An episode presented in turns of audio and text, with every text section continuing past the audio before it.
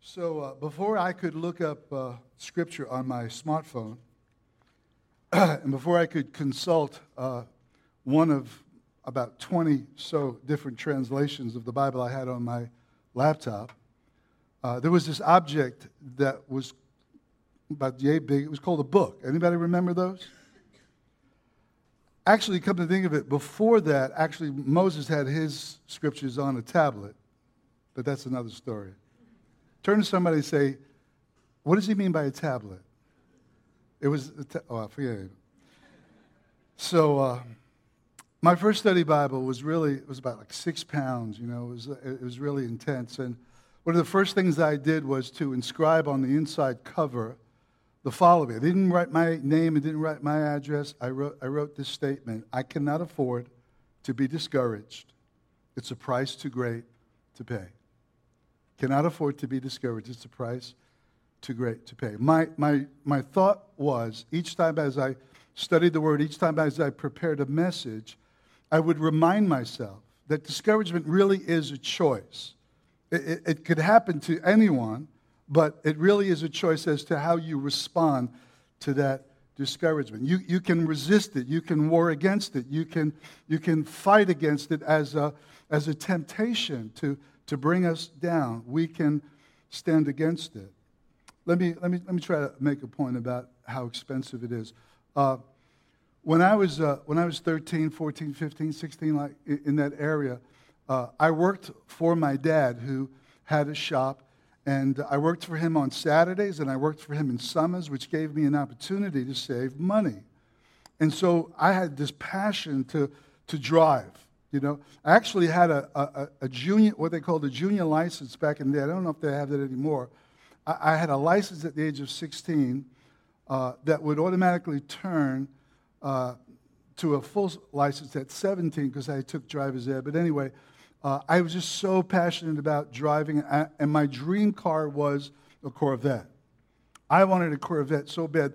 There was a son of a store owner on the same block where my dad had his shop, who had this red Corvette convertible. It was lustful. It was beautiful, you know. And I was saving. So by the time I was 18 years of age, there's no way I could afford a Corvette. I mean, it was just beyond my reach, right? But I did buy a Mustang.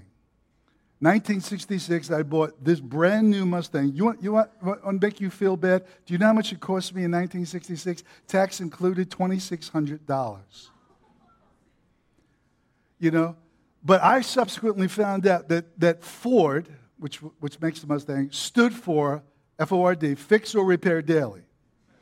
And I found that to be true.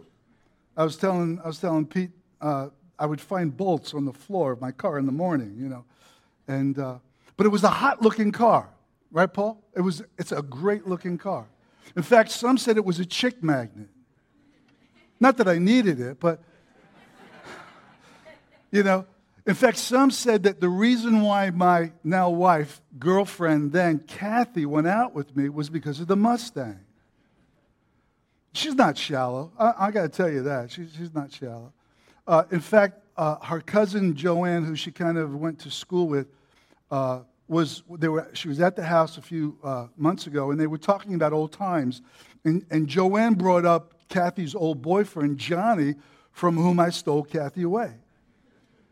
And she said, you know, I remember the last conversation I had with Johnny. He said about you, Kathy, it was the Mustang, wasn't it? Well, I got to tell you, Johnny, my wife's not shallow, number one. Number two, she had a higher standard than you, Johnny. And number three, you couldn't compete with this face. Actually, not this face, but this face when it was 19 years old. Looked a lot different. Anyway, so I settled. I couldn't afford it. It was a price beyond my ability. Now, I just want to say this. We would do really well if we do not settle for discouragement. We would do well right now, here and now, if we made up our mind that discouragement is something that is just too expensive, something that we just can't afford. When I think about the issue of discouragement, I think we all agree how detrimental it can be. It's a slippery slope that always kind of ends badly, you know. Now you might say, well, Pastor, wait a minute. This is a fallen world, or a broken world in which we live in. You know, I understand disappointments are going to happen. You know, unfulfilled expectations always creates, you know, sadness. And who among us has never experienced genuine sorrow? It happens to everybody. Listen, let me ask you a question. Have you ever been on the verge of tears and you really can't even articulate why you feel that way? Ever feel down in the dumps and have a hard time falling asleep? And if you do fall asleep after a couple of hours, you wake up and then can't go back to sleep, or have difficulty during the day concentrating? It may just be because of something that is causing you great discouragement. Listen, having legitimate reason behind one's discouragement, and there are legitimate reasons, does not change the fact that it should be something that we are absolutely adamant about resisting and conquering and overcoming. And so it's a choice that we just can't afford to pay. So you ask the question, well, why?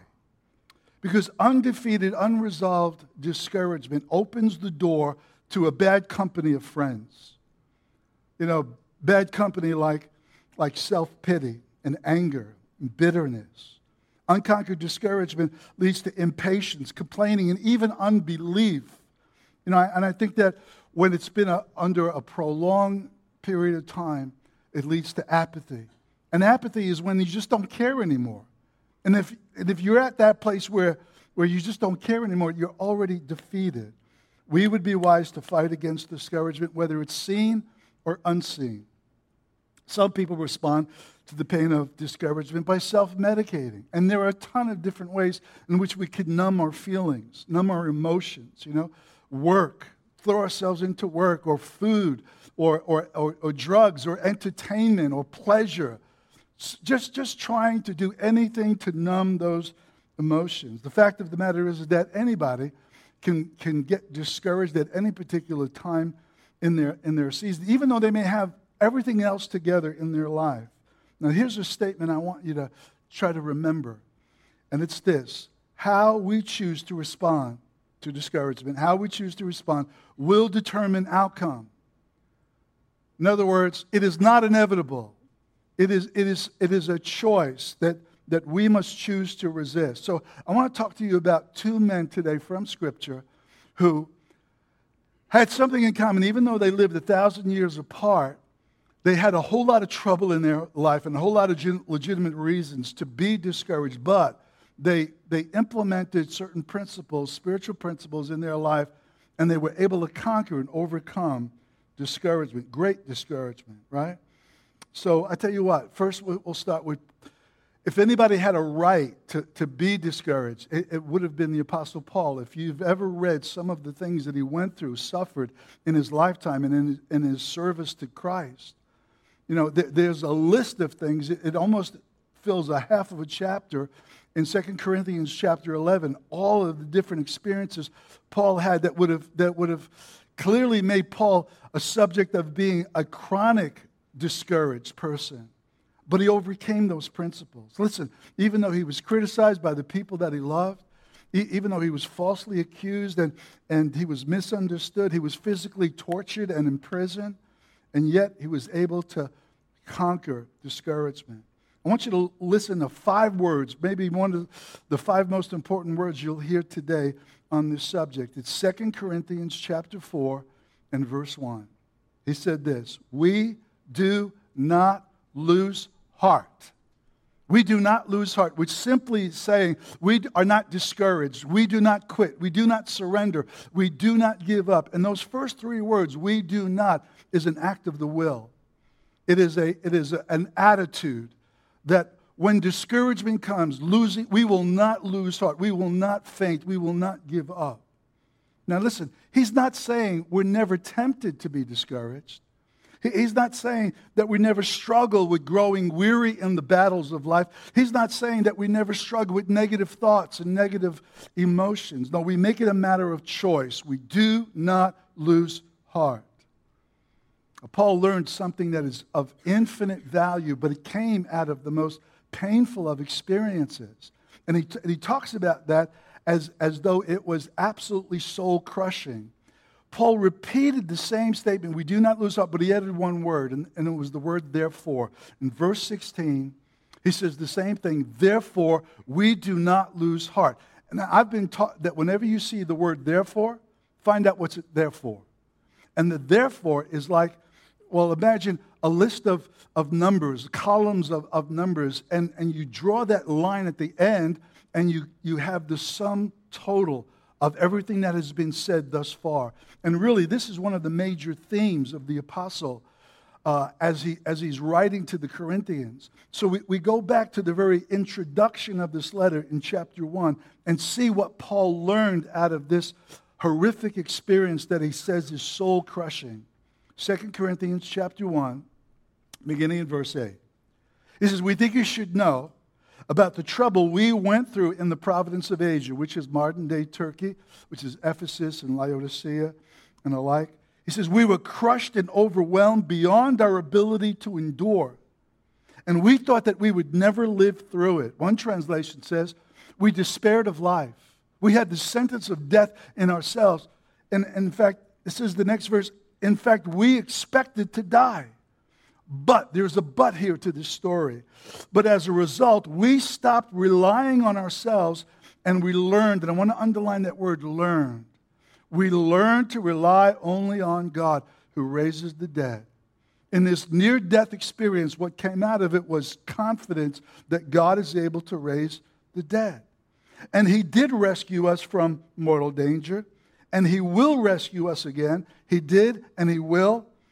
Past, present, and we've placed our confidence in Him that He will continue to rescue us. Future confidence that God will be faithful to His servant. Now, I got to say this, something really good came out of something really bad. Why? Because what God was after was allowing Paul to become so overwhelmed that he would not trust in himself, he would not rely upon himself, but that he would lean completely on God. God was stretching Paul and allowing him to come to the end of self-confidence. Why? Because, listen, Paul was a guy who was gifted. He had natural abilities and natural gifts. He was wise and intelligent, but he also had spiritual gifts as well. And it would have been easy for Paul to rely upon his own intellect and his own, just gut feelings and his own heart. But he came to the point of being able to completely trust in God. See, I want you to know this, that no amount of trouble, no amount of difficulty, no amount of trial that we ever go through is outside of God's sovereign lordship, and that every circumstance must submit to the overarching lordship of Christ. And so when you believe that, what God requires of us is that we would trust Him. We would trust Him in the dark as well as trust Him in the light, that we would trust Him in the storm as well as trust Him in the calm, that we would trust Him even when apparently all hell is breaking loose. If you're not a follower of Jesus, we often say, thank you for coming, honestly. We count it a privilege to be able to share with you the gospel of Jesus Christ. And can I tell you, God's will for your life is so simple. It is to trust His Son, Jesus Christ, to the forgiveness of your sins, and to trust Jesus Christ for the gift of eternal life. The Bible says that the wages of sin is death, but the free gift of God is eternal life through Jesus Christ. If you can believe God for the forgiveness of sins, and if you can believe Christ for the gift of eternal life, then you can believe Him for every situation in your life. You can trust Him with your health, you can trust Him with your wealth, you can trust Him with the loved ones in your life. And that's what God wants for each and every one of us. Developing a strong confidence in God is absolutely priceless. So we ask the question then, how do we break the power of discouragement? Let me restate, if I haven't impressed you enough how important this subject is. Let me just say this about discouragement. Prolonged discouragement leads to depression And depression has the ability to not only steal the quality of your life, it's certainly not the life that Jesus said, I've come that you might have life and have it more abundantly. It can not only steal the quality of your life, but it could even take away the years from your life as well. You don't have to be a rocket scientist to figure out that negative emotions, negative thoughts and feelings and all that has a profound effect upon a person's physical well-being. Now, here's the truth. We can't prevent disappointments from happening. We can't prevent loss or setbacks from taking place. But we can choose how to respond when it comes to areas of discouragement. And if we will resist and fight back. Now, I want to come back to the Apostle Paul in just a couple of minutes. But the other person that I want to kind of transition to, who also had these amazing principles that he put in practice, is King David. What they had in common was a whole lot of trouble in their life, but a real handle on conquering discouragement. Let me share with you the story of David first. David's commissioned to be king. Problem is, there already was a king on the throne who was being decommissioned by the Lord because of his disobedience. Now, David didn't want a conflict with Saul, didn't want to try to force himself to sit upon the throne of Israel. His attitude was, God, if you want me to be the king, you want me to sit on the throne, that's your problem. You're going to have to make it happen. I'm not going to touch this. And so Saul, being jealous and being envious, had an arrest warrant out for David, had a bounty on David's head. So David wisely fled, crossed the border of Israel, and he went to a city called Ziklag, and there he set up an outpost. Now, at this particular point in time, soldiers had gathered around David to support David, and there's about 600 men with their wives and their children and all of their belongings set up now in the city of Ziklag. And on a mission coming back from a mission, they see smoke billowing from the city. And they get closer and they realize the city's been sacked and set on fire. Their worst nightmare has now come to pass. All of their wives and their children have been abducted. All of their belongings have been carried off by marauders that have come. And the grief of this was so apparent and so strong that the scripture says about all of the men that they began to weep. And they wept. And they wept. Brokenhearted until the scripture says they had no more strength to weep. But then some of the men began to talk among themselves about stoning David. As though, David, this is your fault. We're out here with our wives and children, and it's because of you. Maybe you're cursed of God. Maybe you shouldn't be rebelling against King Saul. And so they begin talking. Listen, can things get any worse for David? You know, his own wife and children have been abducted. His own belongings have been carried away. And now the men are talking about stoning David. Not good. What would you do if everybody turned against you? Well, let me tell you what men like Paul, men like David did when all hell was breaking loose. The first thing that David did, which is an attitude, which is the same as Paul, we will not lose heart. He made a decision right there and then. I am not going to be overcome by this. And so 1 Samuel verse 30, verse 6 is the key to what David did at this point. He said, and the scripture says, and David encouraged himself in the Lord. David encouraged himself in the Lord. Another translation says, David strengthened himself in the Lord.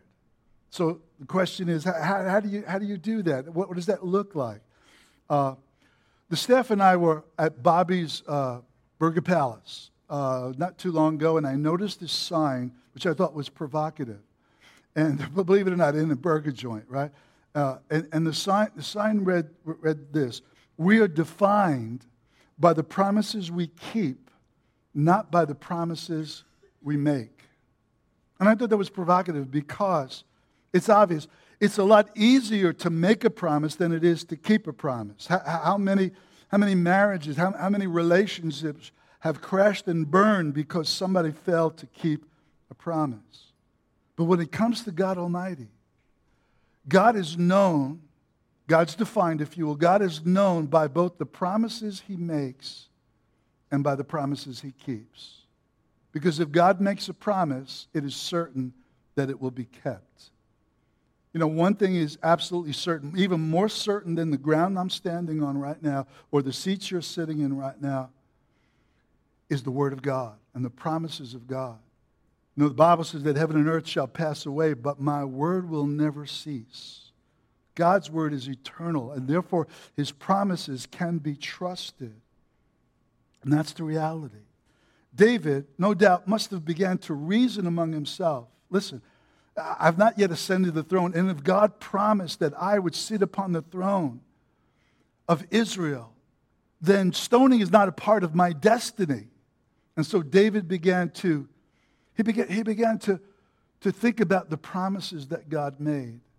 And when we begin to think about the promises, we begin to strengthen ourselves in the Lord. And when we begin to remind God of God's promises, not because God's forgetful, not because God needs to be reminded, but something dynamic happens on the inside of us when we put God in remembrance of his promises and of his word. We strengthen ourselves. I've said this for years, that the best sermon, the best message you will ever hear is the one you preach to your own soul, especially when all hell has broken loose. And you speak that back to your own heart. This is what David did in Psalm 42, verse 6. Look at it. He says, when I am discouraged, I will remember you.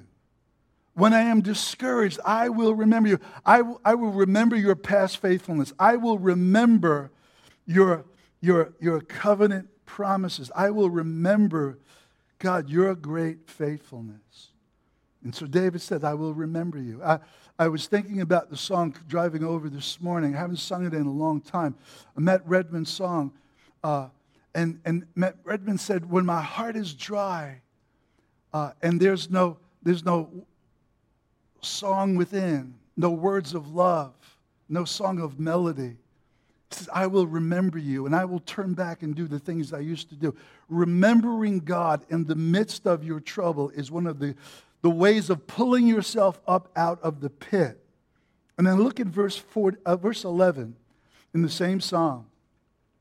David now speaks to himself. He says, why so downcast, O my soul? It's like he's asking himself the question, why are you discouraged? Put your hope in God. He speaks to himself, and then he directs himself to place his hope in God. This is what Charles Spurgeon wrote about. It's great. He says, the psalmist talks to himself. His faith reasons with his fears. His hope argues with his sorrows as David coaches David out of the dumps. Folks, when we find ourselves discouraged, we need to coach ourselves out of the dumps. And so David reminds himself of God, and he speaks to his own heart. He turns to the cure rather than the disease. He looks away from his present realities to away from his troubles to the heart of God, and he remembers past victories. I mean, isn't that what he did when he was like 17, 16 years of age, when he faced Goliath? He remembered that God rescued him from the lion and the bear, and said, this giant will be just like one of those.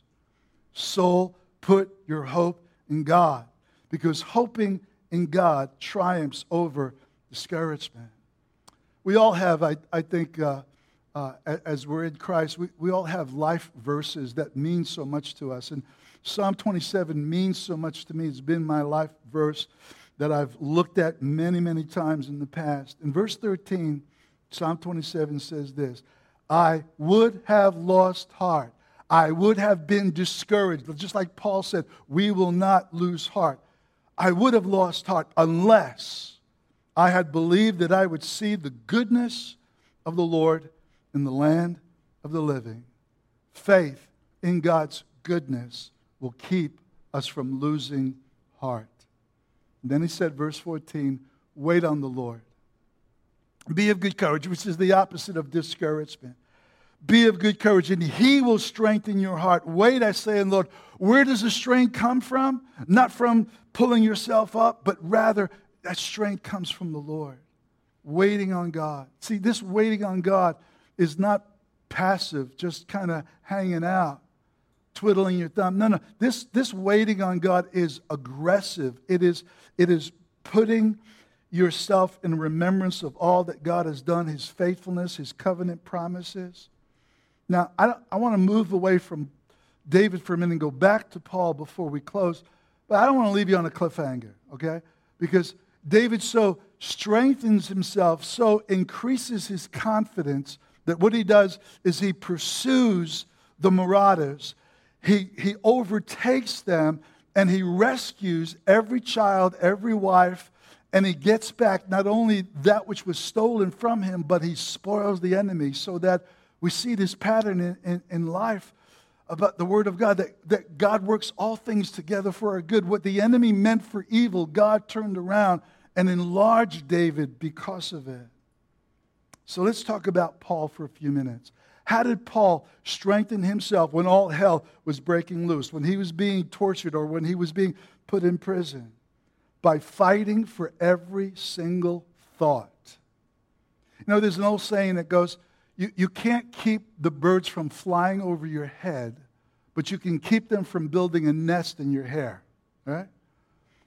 We are responsible for every word, every thought that we think, and every word that we allow into our minds. We're responsible for that. And so by fighting for every thought, bringing every thought captive to the obedience of the mind of Christ, that's what Paul says in this letter in chapter 12. He says, our warfare is not with ordinary weapons, but our warfare is with spiritual weapons, bringing every thought captive to the obedience of the mind of Christ. In other words, we have the ability to guard and guide the direction of our thought life. Every discouraging emotion, negative impulse, every hopeless thought, we're to be cast out. And we're to think on things that are good. Paul exhorted and just admonished the church at Philippi.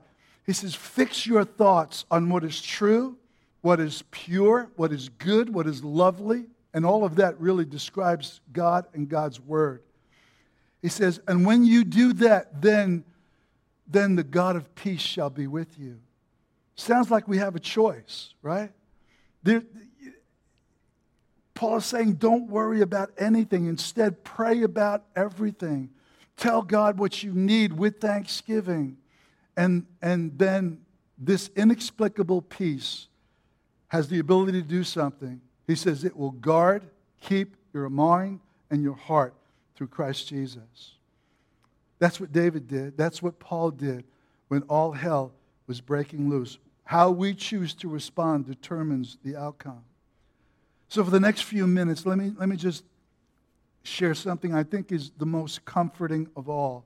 See, I could be inspired by someone like Paul, and I could use the principles that David put into practice. But we have a Savior who loves us, who says, I'll never leave you nor forsake you, who is committed to us, who is touched with the feelings of our weakness, who is sympathetic toward us when we find ourselves in the throes of discouragement. Why? Because He's been where we live now, and He knows, and He understands, and He's empathetic. But even more than that, see what Paul can't do for me, I don't pray to Paul, and what David can't do for me, because I don't pray to David, I do pray to Jesus. And Jesus has the ability to infuse strength into our lives. This is what Paul discovered in 2 Corinthians chapter 12, where Paul says that when I am weak, then the power of Christ can rest upon me. When I confess my weakness and I look to God, His grace becomes sufficient for us. Listen, there had to be times in the life of Jesus when He was at the very least disappointed, right? He was tempted with discouragement, yet He never yielded to it. Listen, it had to be difficult.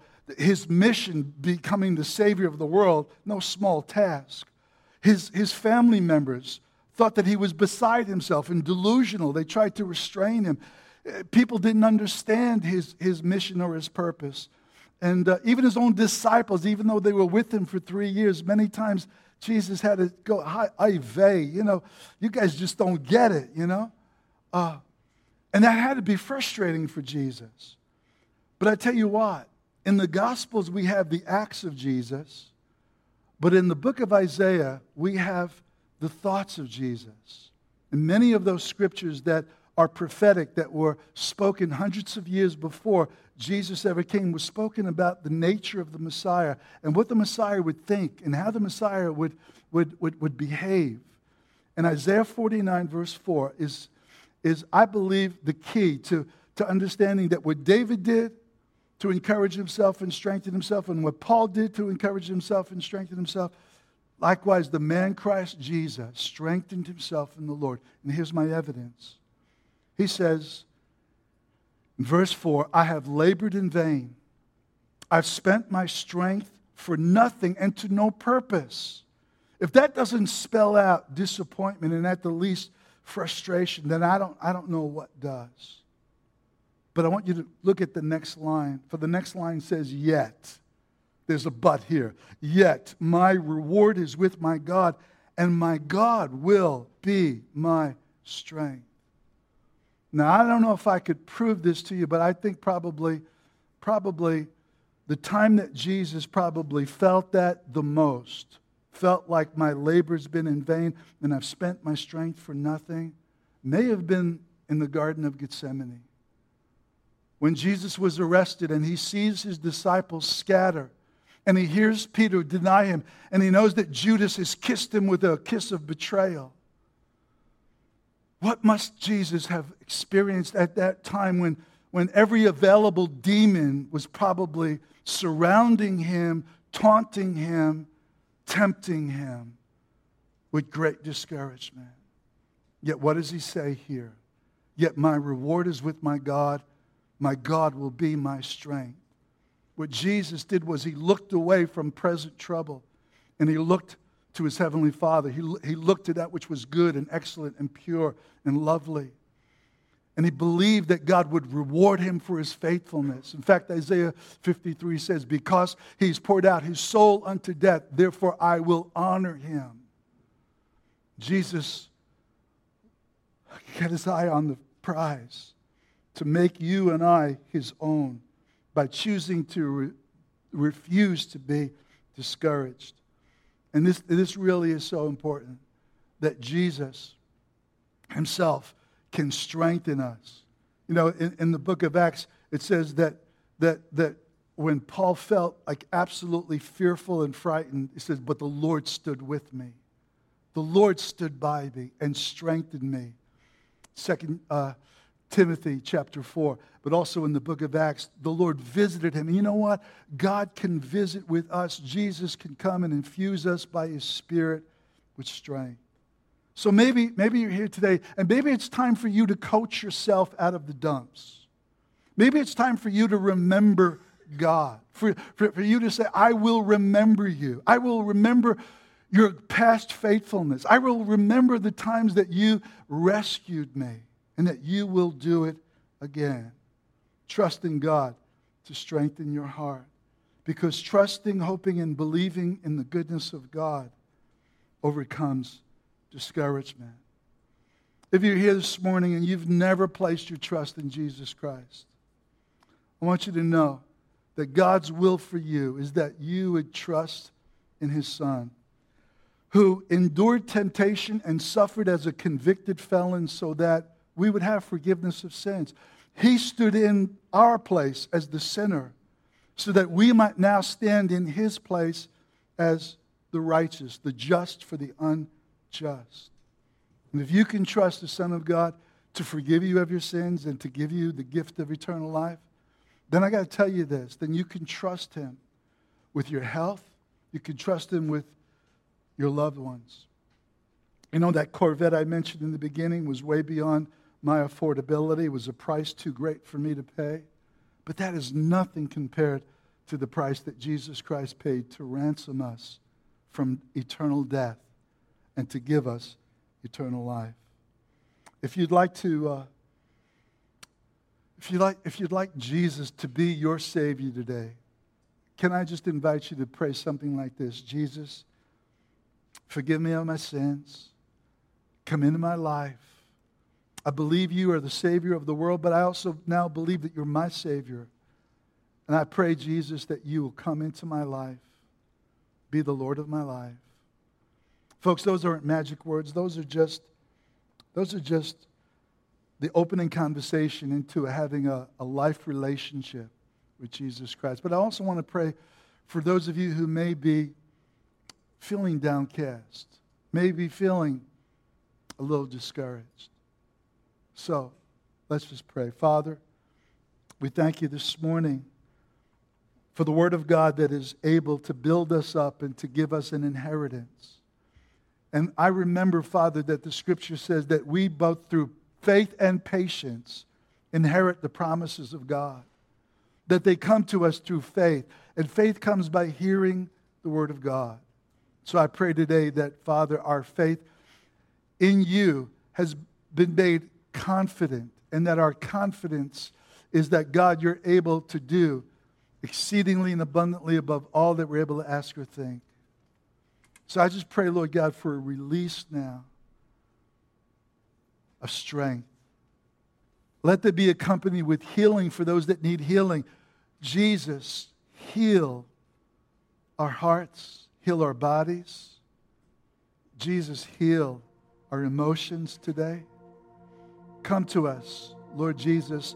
Infuse us with the strength that I've talked about today so that we could say like Paul, I can do all things through Christ who strengthens me. Amen. Amen. Thank you so much.